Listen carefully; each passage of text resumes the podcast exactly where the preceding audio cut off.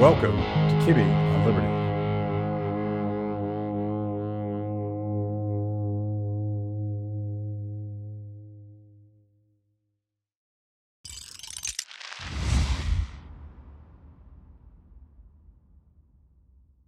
Jack, how's it going? I'm doing great. Good to see you. Yeah, I, I thought we would do something. I don't do this that much, but I thought we'd do kind of a current events kind of thing. Sure. Hot issues in, in, in the press, and, and we we try not to get dragged into the news cycle and all the, the angry rage bait. bait Sure. But, but th- there's there's a couple things I'm angry about. So we'll Especially fudge them. rounds. I don't know if you've heard about this in Richmond, north of Richmond, but let's, Yes. we'll, we'll get to that eventually. Um, I've never had a fudge round. Have you? I have. That was when I was a kid. It's been a very long time since Is, I is that a, those. is it a southern thing? If they are, I just learned this, and maybe it is. Yeah. Um, yeah, I don't know. There's And- Charleston Chew. I'm from Charleston, South Carolina, but maybe fudge rounds are in that Yeah. That category. Well, well, let's now that you've brought this up, let's talk about the rich men north of Richmond. Those they don't sound like good people. No, they don't, and they're not good people. As we sit here north of Richmond right now, but uh, we're good people. I hope we, I wouldn't be here if, if we were not. Um, I think it's a wonderful song. Um, it was immediately pinned as right wing. The main complaint about it is what we just joked about the line in it that says, My taxes shouldn't go to fudge rounds, which he's talking about people on government assistance or welfare. But the rest of it is working class struggle. Um, the devaluing the dollar, taxes are too high. It could have been a song by Pete Seeger in a different era, or you know, he could have played the Newport Folk Festival in 1968, and nobody would have batted an eye.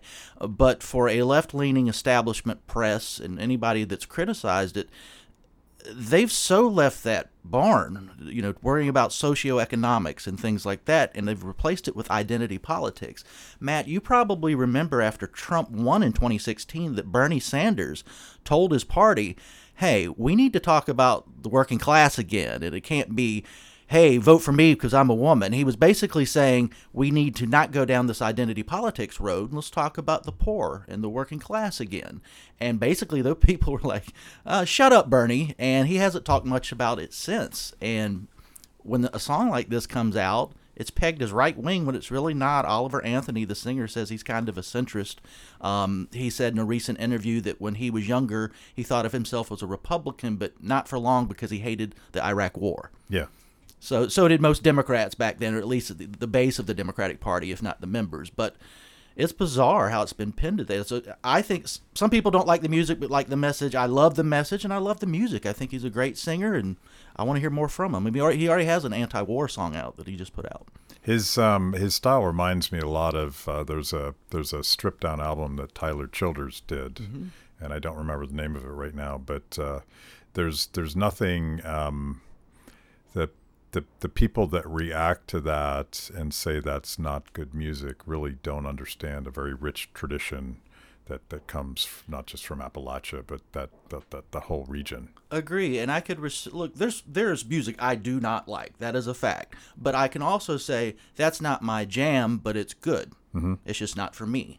And I think a lot of people listening to the song, if they were more honest, they would say that. Or on the left side of things, they would be extremely honest, and they're not going to do this and say, I don't really care about the song one way or the other, maybe they secretly think it's good, but what they're really irritated by is that so many regular people, it's striking a chord with them, and they don't like that. Yeah. Because they're on the left, they're good. This identity politics stuff is the end goal, and this is outside of that, and these conservative people like it.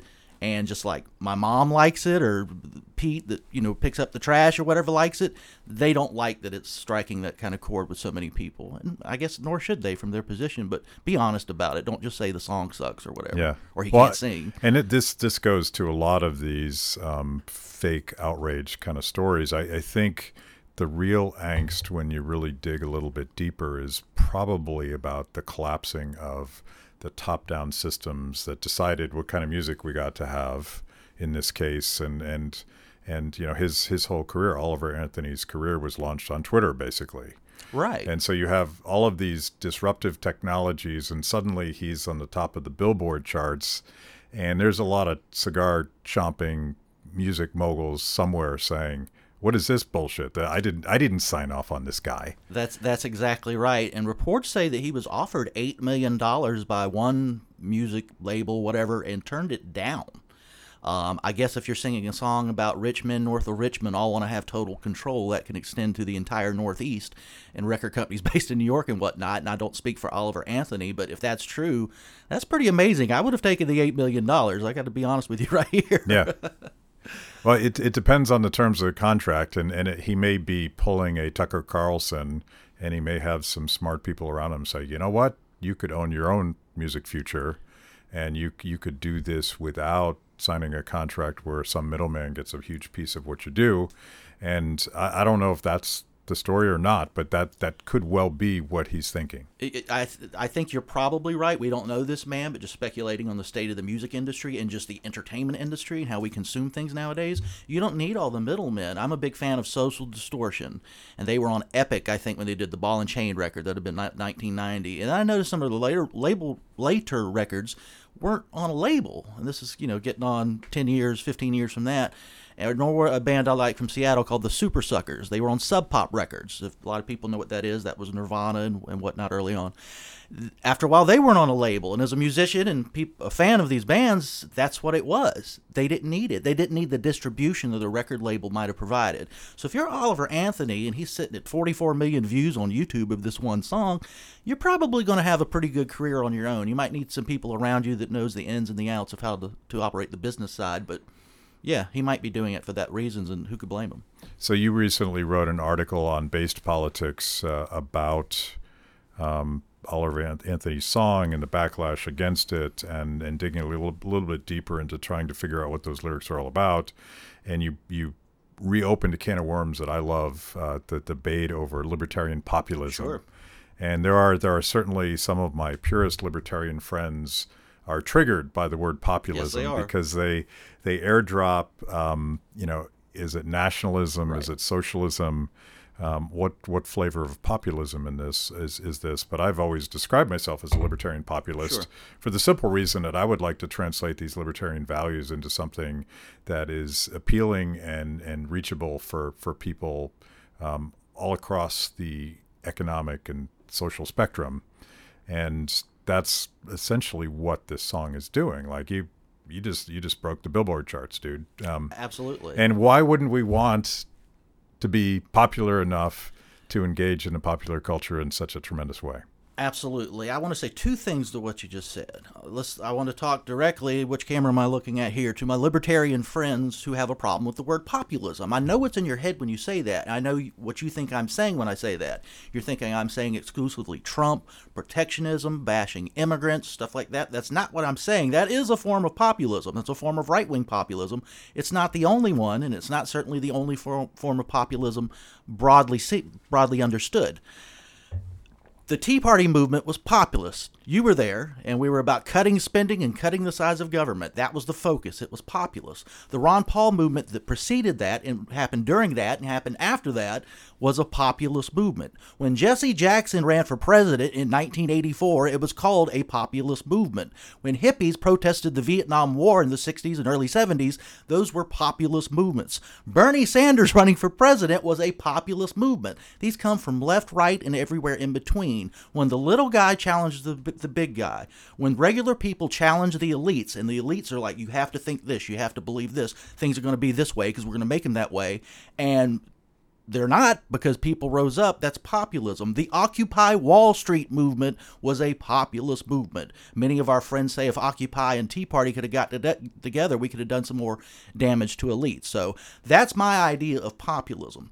Libertarian populism in particular, I'm stealing the idea by permission from Timothy Carney of the Washington Examiner, who in 2015, when Mitt Romney was, was sort of seen as the figurehead of you know the Republican Party, he'd lost and all this stuff, he's like, Nah, we need to be against big business as much as we are big government. And he was sort of a symbol, obviously, of big business and big government. And Tim Carney was about, you know, going after the Ex-Im Bank and things like that, uh, talking about health care and how we could seriously reform it, and a number of things that were libertarian issues. Uh, certainly the Fed, things like that, but that regular people could recognize. Why is inflation happening? It's way worse now. This song is about libertarian issues. I mean, you have nationalists on the right that say, you know, the Dems are going to be for big government anyway. We should do a right wing version of that. This song is saying, I don't want any of that. I want these men in control to leave me alone. I don't like the dollar's being devalued. I don't like taxes going up. That is libertarian populism. And I don't know why any libertarian, left, right, in the middle, or identifying with none of those, wouldn't embrace this and want it.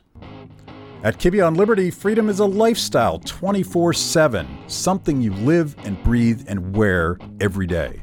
If that describes you, you need the very best Liberty swag in the market today, just like this shirt I happen to be wearing. Go to freethepeople.org slash KOL and check out our exciting merch. You too can love liberty and look cool. Yeah, I, am going to quote my wife Terry. Her her favorite line on this subject is conservatives worry about the power of big government. Um, liberals worry about the power of big business. Libertarians worry about the collusion of big business and big government because that's what this song is about. It, when I hear that, and I, again, I'm interpreting because, mm-hmm. um, but he's obviously talking about Washington, D.C., but he's sure. also talking about business elites that come to Washington. Imagine, say, a pharmaceutical company convinced certain committees of jurisdiction and certain bureaucrats that that they were going to mandate that you consume their product. Right. That's that's good for business. Sure. But it's it's unethical and disgusting and the polar opposite of what any libertarian would advocate. And being against that is a populist position. That's exactly right. And advocating for what you just said is what the Republican Party, people like Romney, traditionally have said this is capitalism, this is good. No, it's cronyism. Yeah. It's big business working in tandem with big government to benefit themselves and maybe make things more expensive for us or hurt us in some way. That was one of Carney's uh, targets as well. We need to talk about corporatism and cronyism and go after that. That's a populist position and it's the libertarian position. So I, I think the the this is a nice segue to what I want to talk about next. The elephant in the room. Um, last week we saw the very first uh, Republican debate, and and I I sort of proudly didn't watch it. I didn't watch Trump. I don't know how many hours he did with Tucker. I didn't watch Trump About on Tucker um, because my I'm I, I, knew that you would do it, so I decided I, I was I was going to listen. I'm the sucker. I was going to listen to a dead dead show instead and, and do that. But um, I I want to lead with is that um, Tea Party Ron Paul libertarian populist wing of the Republican Party is it still alive or is it just two guys? Is it just Rand Paul and Thomas Massie? I think those are the purest forms of it and the most uh, intentional forms, if that makes sense. It's not just them, and I think they would be the first to say that. Um, you know, that debate, I saw lots of my old Ron Paul friends. I worked for the Ron Paul 2012 campaign. Anybody vaguely familiar with me, I've been around the, the Paul family and that movement for a long time, as of, as you and a lot of people we know. But I saw a lot of them saying that Vivek Ramaswamy is the new Ron Paul. And I was like, hold on, that's high praise. Like, hold on there. And I don't, I understand why they were saying that, but that's, that's not true. Come on now, guys. We have more respect for Ron Paul than that. And that's no diss on Vivek. But he was saying when Martha MacCallum, the Fox News host, listed all these agencies that he had said prior that he would just get rid of, and she challenged him on that. He's like, Yeah, I'm still going to do that. He talked about school choice, as they all did. He talked about lots of things that libertarians would care about, and he did it in defiance of like Nikki Haley, Chris Christie, uh, Mike Pence, the establishment candidates who were up there preaching corporatism as you know, capitalism, saying all the same things. He was the only per- person on that stage, including Ron DeSantis, that said no more U.S. aid to Ukraine. None. DeSantis said he would send it contingent on what Europe does. And the rest of them were like, nah, we're just going to send it. This is great. So, yeah, those are very libertarian positions. And he, when he's beating Ron DeSantis in polls, and Trump's beating everybody by 50, 60%, but when he's beating them with that message, and you look on the Democratic side, you see RFK Jr. saying a lot of the things that are two things what a Democrat would have said 20 years ago, but they've changed their priorities since, and also things that libertarians like that we might have liked. I liked 20 years ago, and I called myself a conservative, and people said I was liberal. So you got this mishmash of identity and you know political identity just switching around and flipping around, but. I think that populist spirit is out there. It's in this election, and I think if you sat down with Rand Paul, he might say some of the same things I'm saying too. Maybe not. I don't speak for anyone, but it's out there. So when I interviewed Vivek at PorcFest, which we turned into a show that we published about a month ago or something, he said. So I, I pushed him on his his um, I think uh, crazy idea of, of sort of doubling down on the war on drugs Sure. in, in Mexico. Um, and he, he, he was obviously um, talking to the audience, but he said, Look, I used to be a libertarian, so I'm sort of one of you guys, but I feel like this is an exception to my libertarianism. And I, I, don't, I don't know whether or not he's real or not. And, I and don't I'm, either. I've now been burned by um, almost every politician that I've ever worked for. With it, I think you mentioned the three that probably Right. Haven't been burned by, and um, I'm willing to, to always be be skeptical, and we should we should be. But it is still true that even if he's saying it just because he thinks he'll win votes, this is a good trend within the Republican Party and with, within the body politic generally because he. Uh, let's let's assume he's a, a cynical um, uh, a political guy that just wants to maximize his vote count. If he's talking like a libertarian to do that, that tells me that there's a market for those ideas. And I would say the same thing about RFK. Yes. Like I, I don't know if RFK's had a sincere. Um, I, I saw him speak at at PorcFest as well. right. And it, if I just if I didn't know who he was, and I didn't know the whole history of of the Kennedys or anything else, that was the best libertarian speech I ever heard, Yeah. to a word. Right. And and then you have to start to say, well, is he is he pandering to that libertarian audience? Sure.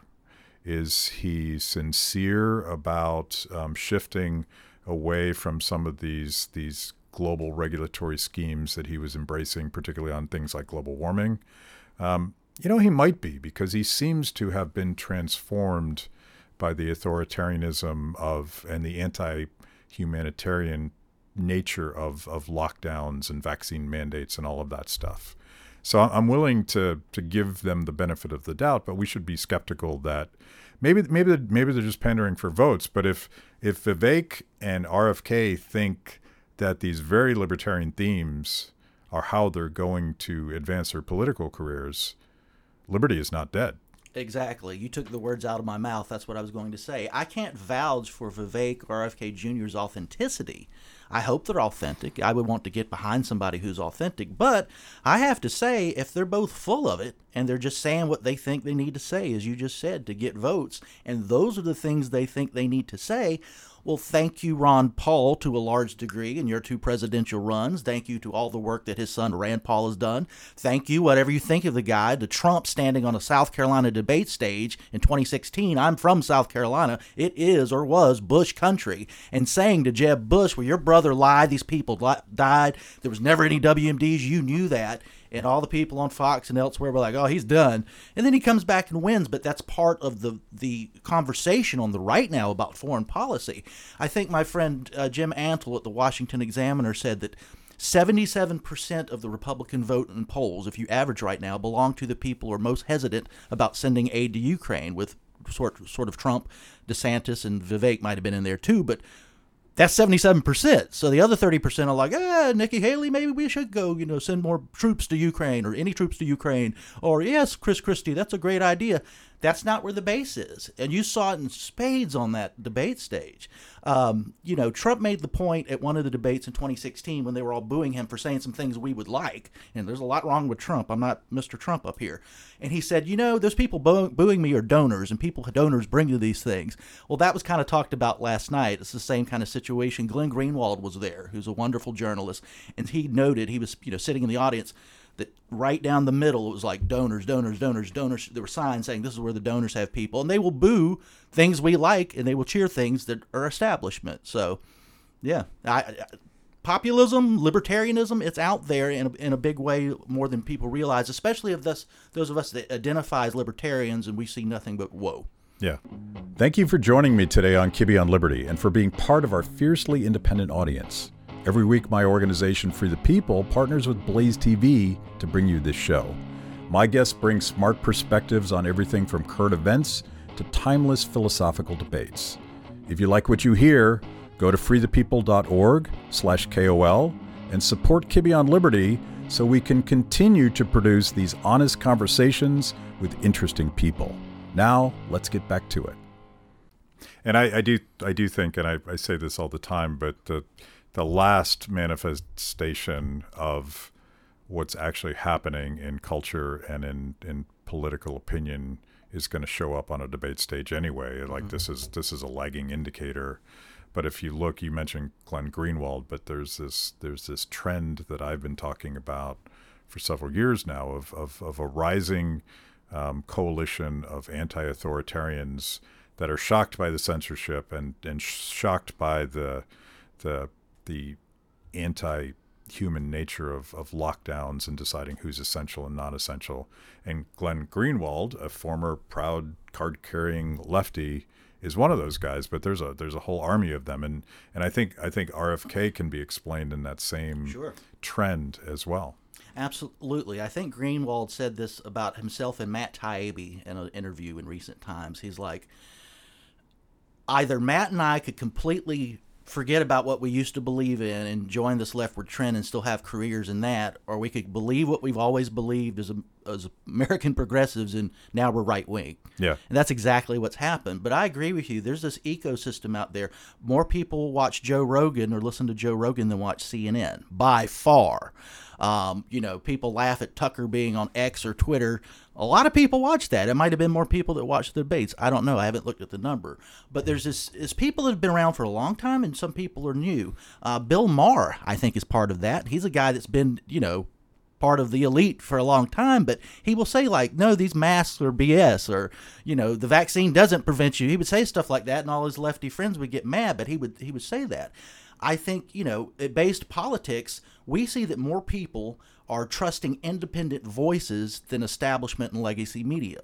So you might not you might like Tucker Carlson, but you might not trust Fox. People might like Mike Kibbe, but not trust the big big institutions. They might trust my colleagues Brad Palumbo or Hannah Cox or me, but maybe not you know some large New York Times or the Washington Post. I think you're going to see more of that, more people moving to independent media and getting away from the people who want to have total control over what's news and what you think and whatnot. And I think that's resonating with people who don't think about right and left or conservative and liberal. They're just like, who's telling the truth anymore? And they gravitate to things like that. Yeah, and that that that goes to one more dynamic on the debates that I find is fascinating, and it it's that uh, I don't know what the numbers are either, but I am certain that that Tucker's interview with Donald Trump did pretty well. Yeah. It performed extremely well. And, and I, I look forward to comparing that to, to how the Fox News debate did.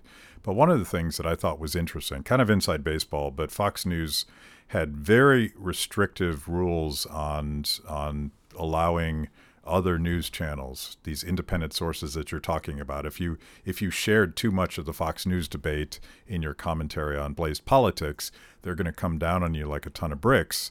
And and I, it strikes me as as a desperate legacy media company trying to stop the inevitable, which is uh, Tucker interviewing Trump on Twitter. That's the new world. Or they're going to go on Rogan, or they're going to go on Based Politics, or they're going to come on my show, or they're going to go to a million other places where they can get their message out without without the media industrial complex sort of dictating what they have to say. And and I'm wondering why the RNC allowed for I assume it's the RNC that that They had agreed to it. yeah. So so why did they allow Fox to host all of these candidates except Trump, but not allow that message to spread to its maximum extent? Is that is that like helping Trump? Is that is this what? Uh, um, who's the head of the RNC? I'm blanking. Uh, is that Ronna McDaniel? Yeah. Is she still the head of it? Yeah. Maybe it's that. I think it's shameful. It- you know, news outlets have always been able to use footage of debates. Um, yeah, those are those accepted rules. Right. In a in a democratic republic, you want to hear what all the candidates are saying and then make an informed decision about how you're going to vote, right? All these people screaming about oh threats to democracy. Well, that's just basic democratic behavior. What did Vivek Ramaswamy say? What did Nikki Haley say? I bring up Nikki Haley a lot because I'm from South Carolina where she was governor. But what did any of these people say? And the idea that you would just control it, hey, y'all can only use two to three minutes, I think is what they said, Yeah. of footage from this debate. I do think that's a desperate desperate move. I think it's look. I look at the RNC, the DNC, these major cable outlets. Um, it's all one big part of an elite group that want to control. They want to control who you vote for president. They didn't want Trump to happen, and I've never voted for Trump. If I come across that way, I'm not. But that's not who they wanted. Are they trying to get back to picking who they wanted, or is she on Trump's side now and he's part of it? I don't know. Yeah. But it, it's not healthy. It's not good, and I think it's shameful. It might it might have just been like an incumbent business trying to cling to their their position well of authority. Um, but you know, it's kind of over. And I'm thinking of of that earlier debate that uh, Blaze TV, which hosts this Mm-hmm. show as well, um, they had Tucker Carlson interview the candidates, and I read about that everywhere. I didn't read about it on Blaze TV. I read Right. about it anywhere, and I'm thinking in the new world, and on Blaze TV or Fox News, Mm-hmm. I want everybody talking about my show. Ab- absolutely. Like that's that's a that it's more decentralized business model. So you're you're not going to control the narrative, but you can you can amplify the narrative, and you can Right. make sure everybody knows that if you really want to know what happened at the Republican debate, you probably need to go back to X. sure. Um, I, I guess I can't say that anymore since there is an X. it's so confusing. Speaking of the Blaze and where we're at, what happened to Glenn Beck with iTunes taking his stuff down? Now, they said it was a glitch or something, and it might have been. And I think uh, Glenn Beck even said it might have been, but I won't be surprised if you see more glitches moving forward. I think he's absolutely right about that. yeah, I don't think it was a glitch. I I think they they tried to get away with it, and And the couldn't. public outrage was so high that that they couldn't do it. I tend to agree Um, with you. They want to, and I, all I, all I need to know about um, Apple um, somehow losing Glenn's podcast is what they tried to do to Joe Rogan Right. on Spotify, but they couldn't because they, they couldn't afford to do it. I think that was a moment. You know, a lot of people talk about woke and the term, the concept of being woke, and you know, I lean right. I don't like woke. Woke to me is something very specific. It, it's leading to what you said. It's not just you're concerned about social justice, for lack of a better term. Ron Paul wants to see the drug war ended so less black and brown people are in prison. That's social justice. It's not woke. Woke is I believe these things, and if you don't, you're a bad person. You're a racist. I have a right to my opinion. You don't even have a right to an opinion or exist if you disagree with me. Yeah. That illiberal aspect is key to woke, and a lot of people don't get that. Where I think this started moving in the other direction, where people are like, we're tired of this censorship, being told what to do. These woke people were the Dave Chappelle special a couple years ago, where they they tried to get him kicked off Netflix and they demanded it, but it was so popular that the Netflix head was like, nah, sorry if y'all are butthurt, got your feelings hurt. See ya, bye. Uh, Joe Rogan, when they tried to kick him off, which you just mentioned, and Spotify's like, eh, he's making us a lot of money and he's not going anywhere. And millions of people like him more than are watching CNN, as I've said earlier. I think that was a breaking point where these people, these illiberal, whatever you want to call them, but woke is a label that's frequently applied, think. And they, they're in tandem with the institutions and the corporations that have this sort of mindset too. Those people always thought, well, we could cancel these people. We control the narrative. They're gone. They have to think what we think. And I think the Chappelle and the Rogan thing was the beginning of, I guess we can't always do that. These guys are going to go out there and do what they do. And if we don't like it, we can't control it. I thought it was a beautiful thing. But for me, and people could debate this, that was the turning point where things are starting to get better. Yeah, uh, this this randomly reminds me of the top performing video that Free the People ever had that YouTube took down, and it was an interview with Ron Paul about masks um, in the summer of 2020, and of course, Dr. Paul is a doctor. And and he his opinion about masks would have something to do with this. I, I assume you know this, but but he refused to, to get on a plane as Right. long as there was a mask mandate because he was he was he thought it was so irrational Sure. and so stupid. But there was this this vignette where I said, "Do masks work?" And you know what his answer was that um, no, there's no evidence of this, and and he went on to talk about his practice and and Sure. what masks actually do. They took that down, and it, it was it was it was killing it on YouTube, and it was it was really growing our channel.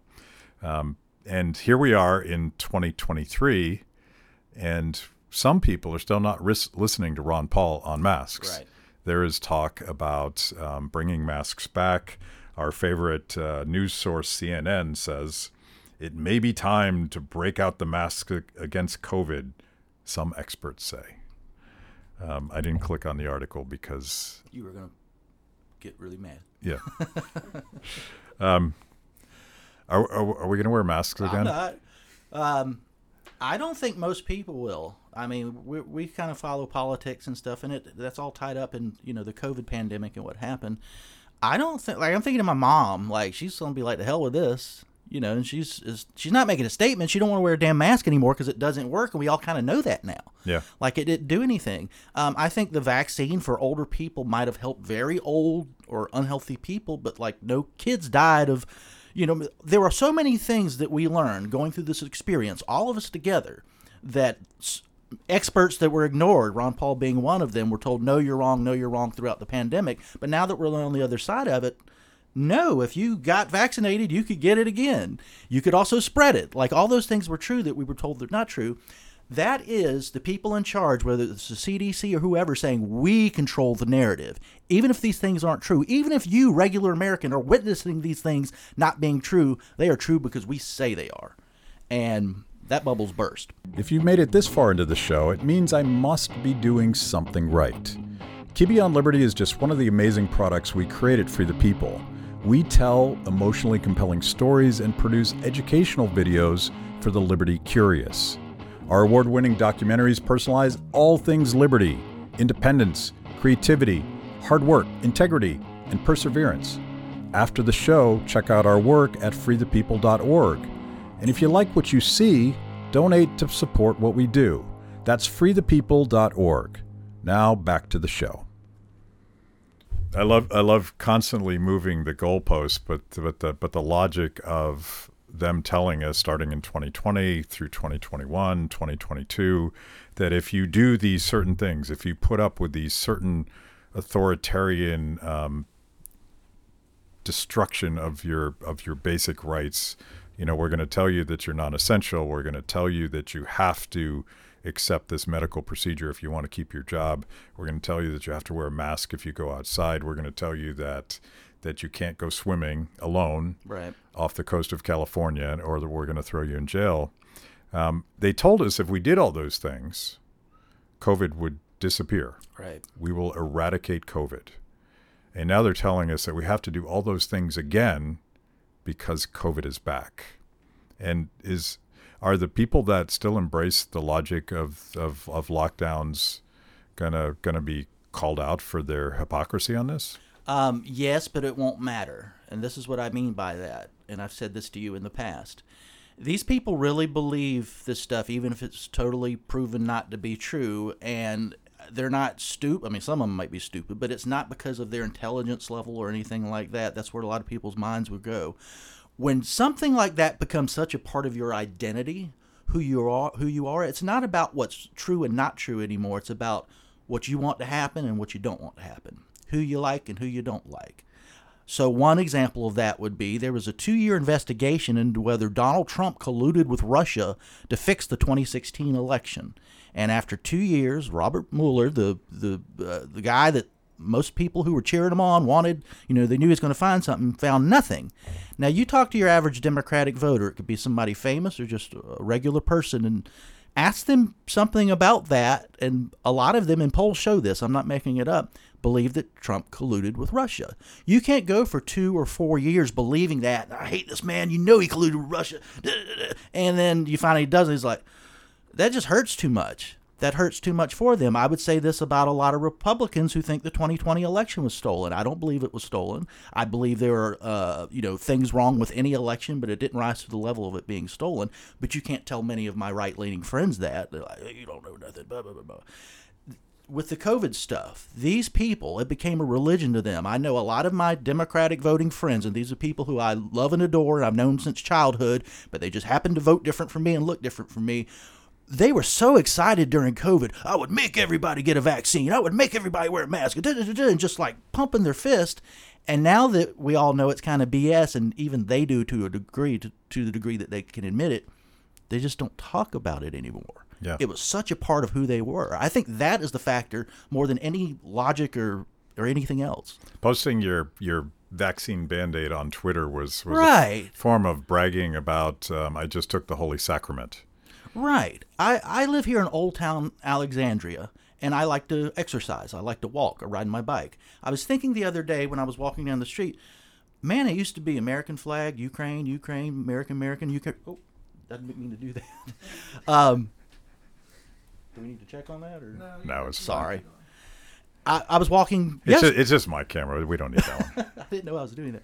But I was walking and I noticed it was I couldn't find a Ukraine flag the other day. Now, my heart goes out to the people in Ukraine and the tragedy that's happening there, but that's been a political statement since the US began fighting this proxy war over there and sending so much aid. If you are on the left and tended to vote Democrat, I'm for helping these people in Ukraine and some of these Tea Party level Republicans are nasty people who just want them to suffer. That's not what's going on at all. But that's how it was in their mind and I saw less flags, but I don't really hear people saying, well, maybe the war's not going the way we thought it would, and maybe we should do something else at this point. They never say it; it just kind of stop talking about it. They've moved on. Yeah, but all these things are part of different people's identities, and they can't let go of them a lot of the time. I think Elon Musk should release should release the data that shows the, the trend lines because there was a time when both the, the vaccine syringe mm-hmm. syringe it's a hard word to say and the Ukrainian flag went together inexplicably. Right, it's the same um, people. But but I haven't seen as many lately and and so I, I'm waiting to see what the next big thing is. I don't know what it's gonna be. It'll be something, and once again, there are right wing versions of this. This is how human pe- beings are. That's just what Yeah. it is, for good or ill. Um, speaking of of, but by the way, for the record, over my dead body, will I be complying with the next round of of COVID uh, uh, security theater? Absolutely, There won't be masks. There won't there won't be vaccines. There won't be if they if they want to lock me in my house, they're going to have a hard time doing that unless they actually arrest me. Because I think I think compliance, like silence, and and not um, speaking up, was the problem. And I think in a lot of ways we might still be doing a lot of these things. Wasn't for Canadian truckers Right. saying enough is enough. And it, it breaks my heart that the Canadians saved us and our liberties, but I think I think it's probably true. So this time I think we should all encourage each other to peacefully resist all of these things before they try to get them back because that, that will force airlines and businesses to say, you know what, um, there's too many people and my business can't sustain that because they also fell into line. Everybody fell into line. I don't think you're going to have to encourage them too much. What I think is going to happen, I can't predict the future, is people went through this the first time, and a lot of people, we might have had ideas about it or been against it, but a lot of people were like, well, maybe this does help. Maybe this is the right thing. To, maybe this will work. And a lot of people are like, ah, this is BS or whatever. But that's not going to be the experience the second time around. Most people will be like, none of this works. This is stupid. Yeah. And I think they're just not going to comply. Yeah. So, I hope that's true. But uh, we pivot to accountability. Um, you just wrote a piece um, on Based Politics.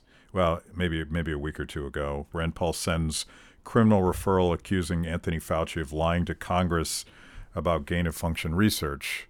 We all knew he was lying at the time. This this this refers to those those famous uh, confrontations between Senator Paul and Fauci in a Senate committee hearing. Um, but now, thanks to the Twitter files and a number of FOIA requests, we can document the fact that Fauci knew damn well that they were financing gain of function research. How is this going to play out? Well, hopefully it plays out at all. Uh, you know, Rand has put out this. Rand, Senator Rand Paul has put out this referral saying we need to investigate this to the DOJ, G, and, uh, DOJ and AG and all this. What's been done?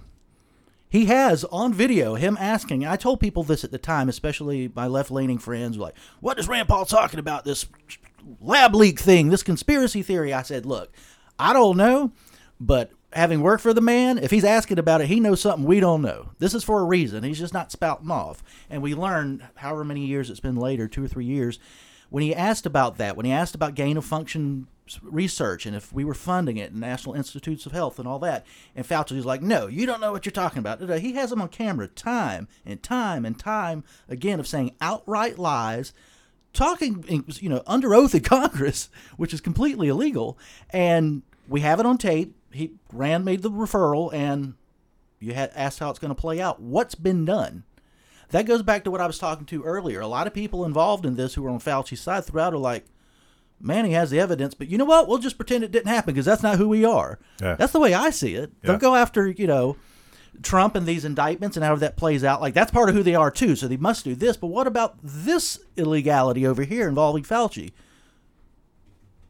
That's the that's what I'm seeing right now. I don't Yeah. know what adult can step in that's higher than a U.S. senator and be like, "We got to do something about this." I, I don't know. I don't know the answer to that. I think the the the problem is so much bigger than Fauci that there's a lot of culpability deep, deep, deep at Yes. the highest ranks of government. They're covering their ass. And we're, I think, um, and this is what this is what Rand is getting at. The digger, you, the, the, the the deeper you dig, you discover this entire program financed by your tax dollars that was basically a mad science experiment. We're gonna, Right. in the name of of biosecurity, um, we're gonna figure out any possible viral threat. We're gonna go into the back caves. We're gonna dig it out. Then we're gonna take them to labs and manipulate it. Um, enough scientists blew the whistle on this during the Obama administration Right. that there was an ostensible ban on this kinds of research. So suddenly, the same people that were very openly advocating, Fauci wrote a journal article advocating for gain of function research, saying, you know what, no matter, even if there is a leak, the, the, the benefits outweigh the costs. Right. I would love to hear him say that today. I bet you he never would. But um, the problem is there are so many very powerful people culpable for what turns out to have been a, a tragic leak in a very subpar lab in China, which was an end run around the ban. So I think I think I think Rand is actually just scratching the surface Yeah. And and maybe the the only thing that protects Fauci is he he knows where a lot of bodies are buried that that those guys don't want to become part of this narrative. And uh, you're probably right about that. They protect their own. And I mean, he outright lied from the beginning in something that affected all of humanity. It affected the entire world, this thing. Yeah. And if it originated there and our funding had something to do with it, and it was recognized earlier on that this gain of function research, research was bad and what could happen, and something like that did happen, and nobody wants to talk about it, Yeah. I, I don't know what you'd even do with that. In a very practical I, I understand why bureaucrats would cover their asses, Sure. particularly with something as as horrific as this. But in a very practical sense, diverting attention from its origins changed the trajectory of our response. Right. Which means that people died unnecessarily right. because they lied. So this this is a big deal, um, and I hope I hope Rand keeps banging away. But we you may need a friendlier administration, but I'm not sure that, that both parties don't have their hands dirty on this thing. Well, that's the thing, you know. I expect us. I expect DeSantis at some point to hammer Trump on him being behind COVID policy in the beginning, which DeSantis did for a week or two himself. But that has to be part of this too. Yeah. Like I think Rand might get further with what he's trying to do and revealing Fauci in a big way and all the lies that were told and whoever else was involved in this. But maybe under a Republican administration of any type that could happen. Maybe if it's Trump again, he wants to cover his butt too. I, I don't know. I do think it's more likely if it wasn't Joe Biden who was in charge right now. But how do you have any trust in institutions if you're a regular American? You see this stuff every day to the degree that anybody's paying attention. But yeah, that's one one of the many um, victims of this has been the credibility of public health and science itself, because one of the things we've learned in this process is that science itself has been corrupted right, um, by centralization. I mean, it's basically they basically replaced this decentralized scientific process with a central plan, right, and that's no way to discover anything. Because if you're wrong, you're like really wrong, right. and I think that's where we ended up in this case. I, I think you're absolutely right. I think the stakes are too high that they're just going to keep playing dumb as long as they can. Okay, Miguel, in a couple seconds, I'm going to hand the microphone over to you. So think about what your question is. Um, we're going to we're going to close with the best thing. Um, but I have one more subject before we go on to wrestling, which of, obviously is the most important subject. We'll probably do about three hours on that. Yeah, and and since I know nothing about it, Miguel's going to ask the question. Um, but you wrote another piece at Based Politics, which which sort of confounds me, and I, I could easily veer off into conspiracy theories, and that's the the taming of Bernie Sanders. Right. I was at a, a hearing a couple years ago on authorization of the use of military force. And Rand Paul had put that hearing together. Senator Mike Lee was there, um, fantastic on this subject. Uh, Kamala Harris was there. She didn't say a damn word because I don't think she knew what was going on. Right. Um, but Bernie Sanders, Yeah. the senator from Vermont, gave this impassioned critique of American foreign interventionism. And I, I told these guys, um, and we were, we were filming that day, and you, you can somewhere we we sort of did a clip up of this hearing. Um, I told these guys, I think I'm a Bernie bro now. Right. Well, that Bernie's gone. Bernie is gone. Where, where'd he go? Well, so Ron Paul was an outsider the entire time he was in Congress, right? He's the same Ron Paul today throughout that thing, the whole thing. He got very popular household name level in 2008 and 2012 because of his presidential campaigns, but nobody was ever supposed to know about him or have had the impact he was he eventually had. But it happened, and he never sold out his principles, and he remains the same man today. Bernie Sanders was a similar thing.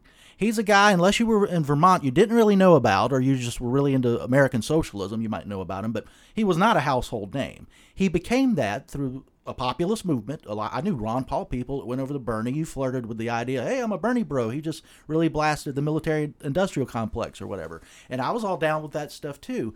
He's a regular Democrat at this point. I think I think Matt Taibbi or somebody like that. They were asking him who he liked. He said, "I used to like Bernie, but he's a regular Democrat now." Yeah. And I'll give you one big example of that. You asked what happened. I think he's learned to, instead of being an outsider, he kind of likes being part of the club now. I really think that when the Progressive Caucus, however long many months ago that was, sent out an anti-war statement to the White House, basically saying there's no way to really win this. We should seek a negotiated peace, and we can't. U.S. shouldn't spend all this money. It's the anti-war position on this. I mean, to be on the side of Raytheon and and Boeing and funding the war machine in a war they're not going and t- to the detriment of all these Ukrainians that are dying in a war that they're probably not going to win. That is the anti-war position. Bernie was the first to say, "What the hell is this statement? This is bad. This is wrong." And then all the Democratic Party establishment, Nancy Pelosi in particular, told AOC was part of that. Ro Khanna was part of that. Told these progressives, "Nah, you're not doing that." They retracted it within 24 hours. What happened to Bernie Sanders? He's a part of that mess Yeah.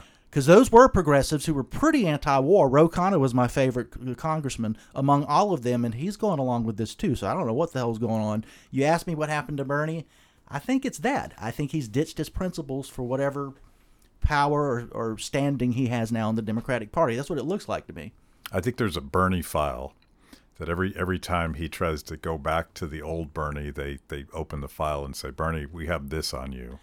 Th- There might be, and I, I mentioned earlier in 2016, him. be- You know, he's just coming off a second presidential run. He's pretty much the Bernie that we like more, even if we disagreed with him. Saying, "Let's talk about the working class and not- not identity politics," and they swatted him down. Yeah. But instead of doing what Ron Paul might do, and he talk about it more, he just kind of shut up. Yeah, he So- lo- he lost his auth- authenticity. He did. and and I, I remember when when a lot of uh, presumed Rand Paul voters who had voted for Ron Paul in Iowa, um, we were losing a lot of the young people to Bernie, Right. and that's that, that was old Bernie, not new Bernie. Right. Sad, sad. Okay, we're going to talk about the the economic disruption in professional wrestling, and my guest host Miguel is going to All join right. us and, and ask you questions. It's about time we talked about something serious. And I didn't tell him I was going to do this, so we'll see how These it are goes. the real questions. This Sure. Is what really matters. But kind of to follow up, um, I guess, into a lot of issues that are going on. So, as you know, this Sunday is AEW All In. It's going All to be in Wrestling, Wembley. Yes. All Elite Wrestling Wembley by Tony Stadium. Khan, which is going to be in Wembley Stadium. And what I want to ask you, I guess it's kind of like a one-on-one, like a one-on-one on like free market Mm-hmm. Sure. as far as what competition for in the wrestling industry means as far as like WWE finally having a competitor within the state. Sure, it means a whole lot. So, just to give this broad picture, uh, Sunday, August 27th, All In, which I guess would have happened by then. All In is a pay per view at Wembley Stadium in which the amount of people there in attendance has broken the WWE's records. It's broken WrestleMania three now. Yeah, all of them. Every WrestleMania, any the biggest crowd you could think of. Hulk Hogan slamming Andre the Giant, it beat all those records. This is a company that's four years old.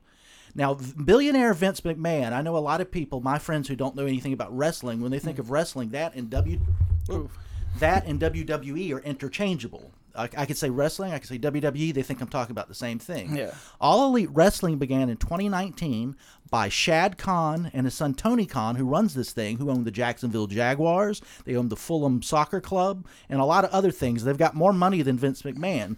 To your point about free markets, wrestlers, if they want to be on the major stage in the big leagues, now mm-hmm. have two places they can go WWE and AEW. There are a lot of people in WWE who want to woo people away from AEW and vice versa. Those wrestlers have leverage in that mm-hmm. economy now. It's not WWE saying, hey, where are you going to go? They Yeah. can do that. WWE's ratings are higher than ever right now. Why? Because AEW has a strong television deal with Warner Brothers Discovery, right? Mm-hmm. Competition. The reason they were able to beat the attendance records is that's how many people are excited in Europe, and I'm sure a lot of them Americans are flying over there Oh, for sure. to attend a, an event Wembley Stadium of wrestling all day long that WWE is going to be jealous of. Don't think they're going to, you know, take this laying down. Oh, yeah. So if we're talking about free markets, competition, what it does not only for the consumers but the people working in the business, in this instance, the wrestlers, and most importantly, the fans, which would be the consumers. That's all happened, and it's thanks to another company being there and there being competition. So as libertarians and admirers of the free market and capitalists, that's what's going on in pro wrestling right now as far as capitalism and free markets is concerned. It's pretty cool. Oh, definitely, hundred percent cool. So that's one more question. Sure. Who? You're not going to wrestle me, are you? Oh no, no. You'd win. No, don't don't hit me with a suplex on this table anytime soon. That's the last thing I want. Last last question, which is a prediction. Who would dethrone Roman Reigns? I think it'll be Cody Rhodes at WrestleMania in Philly this year, mm-hmm. and I think that because that's their biggest babyface star, he's like a John Cena type, and Roman's a heel. And I think Roman Reigns, which is The Rock's cousin, for people who don't know, who's the current WWE Heavyweight Champion, wants to go make some more movies. He was in a Fast and Furious, and I think that's what's on his. I think he'll still be in wrestling. I think he'll even be champion again once he's Part-time, maybe? But I think Cody Rhodes, who's the son of the late Dusty Rhodes, mm-hmm. is a huge babyface in WWE. The last live show I went to after the main event, which he was in, he stuck around for 45 minutes and talked to every kid oh, and signed everything and took pictures. And that's not, I guess it's part of his job because he's a big babyface, but you don't have to do that. And he did. true. Yeah. And a lot of a lot of people actually credit this competition and the salary of wrestlers growing mm-hmm. from the competition to Cody Rhodes for starting All In, or I guess it started with All In, right? 2018. It would be yeah, and to reference what you're talking about, before AEW Oh, yeah, existed, the inspiration for it was uh, somebody saying in wrestling journalism, since the collapse of Ted Turner's World Championship Wrestling in 2000 or 2001, no other company has been able to have a show with 10,000 people in attendance. Well, Cody Rhodes and some other wrestlers said, I'll take that bet. And independently, they organized a show where 10,000 people from around the country went. And that's when the Khan family, Tony Khan in particular, got the idea for All Elite Wrestling, and the rest is history. The rest is history, and we'll leave it at that. All right. Good talking to you, Miguel. Oh, definitely. I don't even know how to end this. I'm just nervous. it's so cool being up here, though. I, oh, but all right. I guess it ends there. Thanks for watching. If you liked the conversation, make sure to like the video, subscribe, and also ring the bell for notifications. And if you want to know more about Free the People, go to freethepeople.org.